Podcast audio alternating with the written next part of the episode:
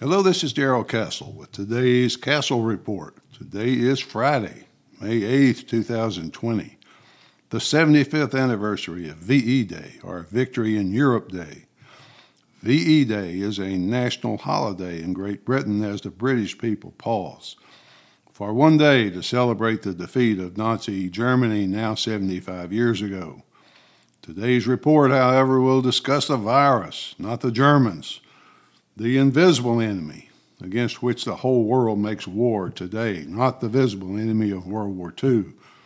For the Castle family, this is day 49 or seven weeks of quarantine, 49 days without any other human contact. The family daughter remains safe on a small island at the bottom of the world with no flights in or out of the island for who knows how long. Last week's Castle report provoked one of my faithful listeners to accuse me of hypocrisy in the comments section, so I thought I'll address his inquiry right now. His comment was partially in jest, but also serious. He pointed out that I favor reopening the economy for others, but I remain in quarantine. What kind of ex Marine Constitution Party member is that, he wonders.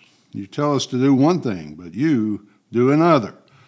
I recognize a certain degree of hypocrisy in my position, but as I pointed out to the gentleman, both my wife and I are over 65. We have a law firm with many employees for whom we feel a certain responsibility. We therefore transferred the employees to work from home status until it is acceptable to reopen according to our local governing authority. In addition, my daughter encourages me each night by video to stay in, stay safe, she says. Finally, I suppose it's like the old Arab proverb I trust God, but I still tether my camel each night.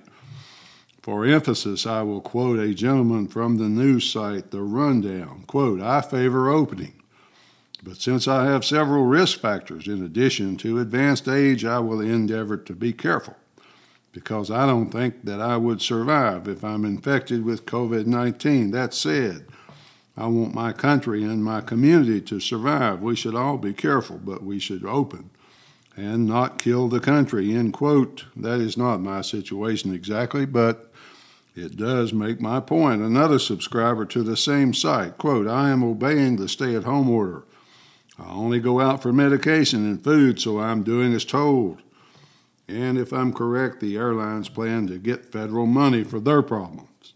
I have no idea where my stimulus check is. Personally, I'm not going to rebound from this situation easily. I'm probably not the only one. End quote.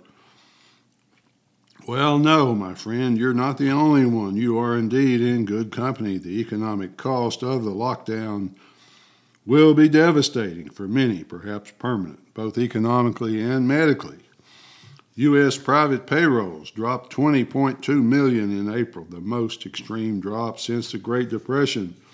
I have little doubt that many companies, many industries will be permanently destroyed or at least permanently affected. Last Tuesday, Hertz Corporation announced that it has hired a company to help it plan for a Chapter 11 filing. That is the proper tactic.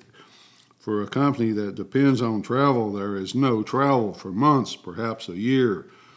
What is it to do with billions of dollars of debt, no revenue except to seek protection in Chapter 11? How many cars does Hertz operate each day? How many cars does it buy each year? What happens to the car and truck industry if all that activity suddenly stopped permanently?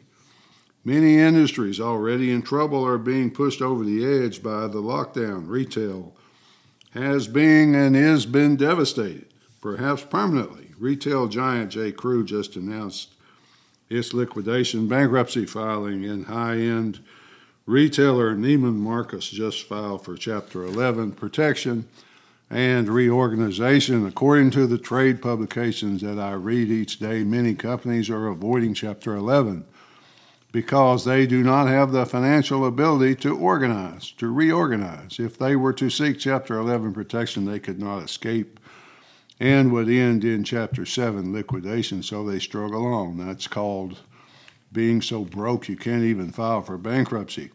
How is the federal government going to bail out the retail industry? The answer is that it can't because people may never go back to the malls to spend on credit, accumulate unpayable debt. This whole consumption based, credit backed house of cards upon which this society rests could be about to crumble.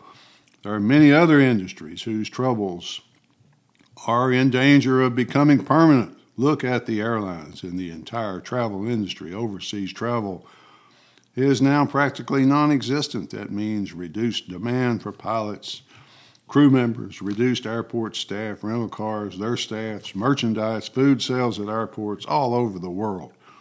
If the information provided recently by several doctors turns out to be true, then all this economic devastation, not to mention the enormous human cost, will have been unnecessary. That would be a charitable word to describe what could better be described as an accusation of manslaughter on a mass scale for profit. I've been following the work of Dr. Dan Erickson, an emergency medicine physician and researcher from California, as well as Dr. Judy Mikovits, a scientist formerly with the National Cancer Institute. I strongly advise everyone listening to me to investigate their work if Google, YouTube will allow you to do so. Dr. Erickson owns a few urgent care clinics in California, especially in the county where Bakersfield is located. When asked by local media for his results, he invited them to a press conference, which was recorded, put out on YouTube. He gave statistics and results from roughly 6,000 COVID 19 tests he has conducted and he also gave his conclusions about those tests. YouTube quickly took down his video because YouTube only allows the official narrative to be seen. But before they were able to take it down, 12 million people around the world had seen it. What is wrong with allowing Dr. Erickson to express his opinion about whether the lockdown was a mistake or not? I saw his original video, then I saw an interview done by Sebastian Gorka for his podcast. The interview was taken down within 24 hours. But Mr. Gorka says he will keep trying to get the information that Dr. Erickson has out to the public. During the interview, Dr. Erickson compared the mortality numbers for Sweden, a country without lockdown, and for Great Britain, a country completely locked down. Sweden has a death rate of 245 per 1 million population, Great Britain has a death rate of 360 per 1 million population. He also mentioned that many doctors from around the country have told him they have been pressured to list COVID 19 as a cause of death. Why would the system, the hospital, pressure a doctor to list a cause of death other than what he thinks it is, or when he doesn't know what it is, for one thing? They are paid by the federal government $13,000 for a hospitalized COVID 19 patient, $37,000 for a hospitalized COVID 19 patient who is placed on a ventilator, even if the ventilated patients fail to survive 88% of the time. Why should we, the American people, be denied the privilege of hearing the evidence and research? conclusions of these doctors. Many reasons, I suppose. But one of the main reasons is that we do not have reporters anymore, not many anyway. Instead of reporters, we have commentators. Instead of researching and reporting on the truth as they are able to discover it, they simply spout out the accepted and official narrative. They are, by their own admission and by their voting patterns, always biased, so they no longer investigate and report the news. We get the propaganda of their agenda since their agenda has driven them since at least journalism school. Unless they adhere to that agenda faithfully, they will not be hired and they will not stay hired. There seems to be a concerted effort among the tech giants such as Google, YouTube, same company now, also Facebook and Twitter to suppress any search for the truth, resisting any information except the official narrative as it reflects their own political agenda almost makes them an arm of the government.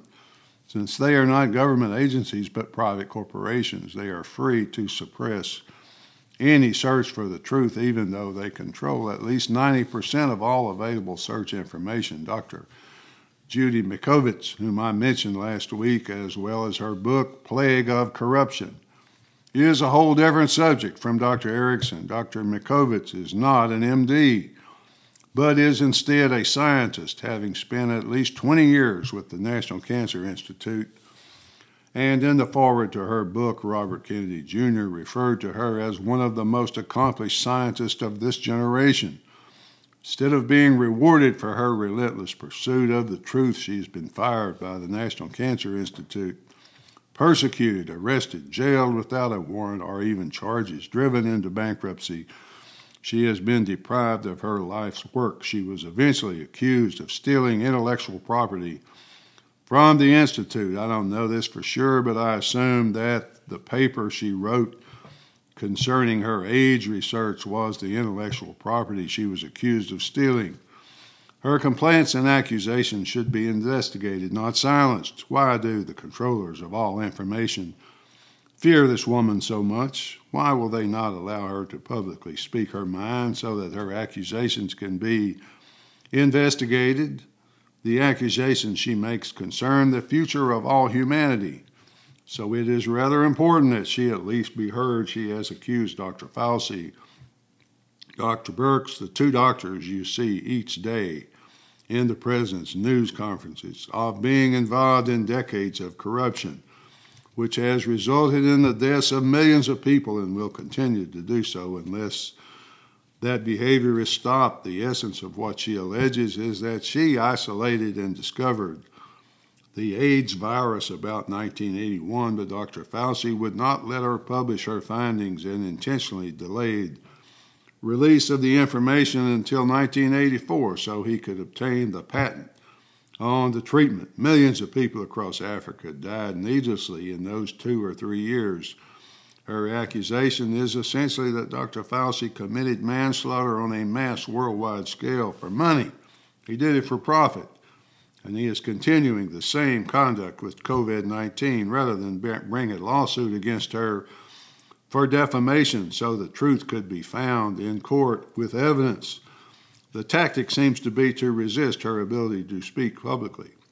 When Google, YouTube takes down her videos, the message just says, This video violates community standards. If someone, especially someone of prominence, accused you of what amounts to allowing millions of people to die so that you could profit wouldn't you at least try to do something about it if you can still find it? Watch Dr. Mikovits' video.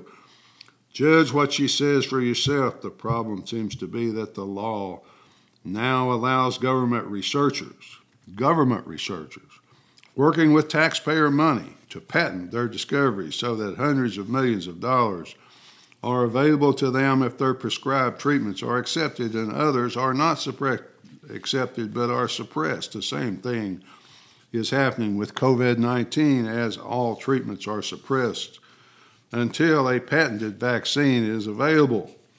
The accusations Dr. Mikovits makes are against a man who has directed the National Institute of Allergy and Infectious Diseases for 36 years through five presidential administrations. What he is tasked with doing and the responsibility that he has been given affects all of humanity. Therefore, Dr. Mikovits should be heard. Her accusations should be investigated. Isn't there at least a serious conflict of interest when a person will make hundreds of millions of dollars from a vaccine or treatment, and by a strange coincidence, that is the only effective and acceptable one? Finally, folks, the system says that her accusations are not true. That's what they tell us. They're not true, and she is, quote, discredited. That's an easy term to use against someone when you control virtually all information. I don't know if what Dr. Mikovits says is true or not. I'm not scientifically or medically trained, but I find her videos, and especially her book, believable. And if correct, it would explain why humanity is suddenly so sick, it would mean that all we are going through is unnecessary. Free speech is so important. Without it, we're not and cannot be free people. So I'd submit to you that we should at least hear her. At least that's the way I see it. Till next time, folks, this is Darrell Castle. Thanks for listening.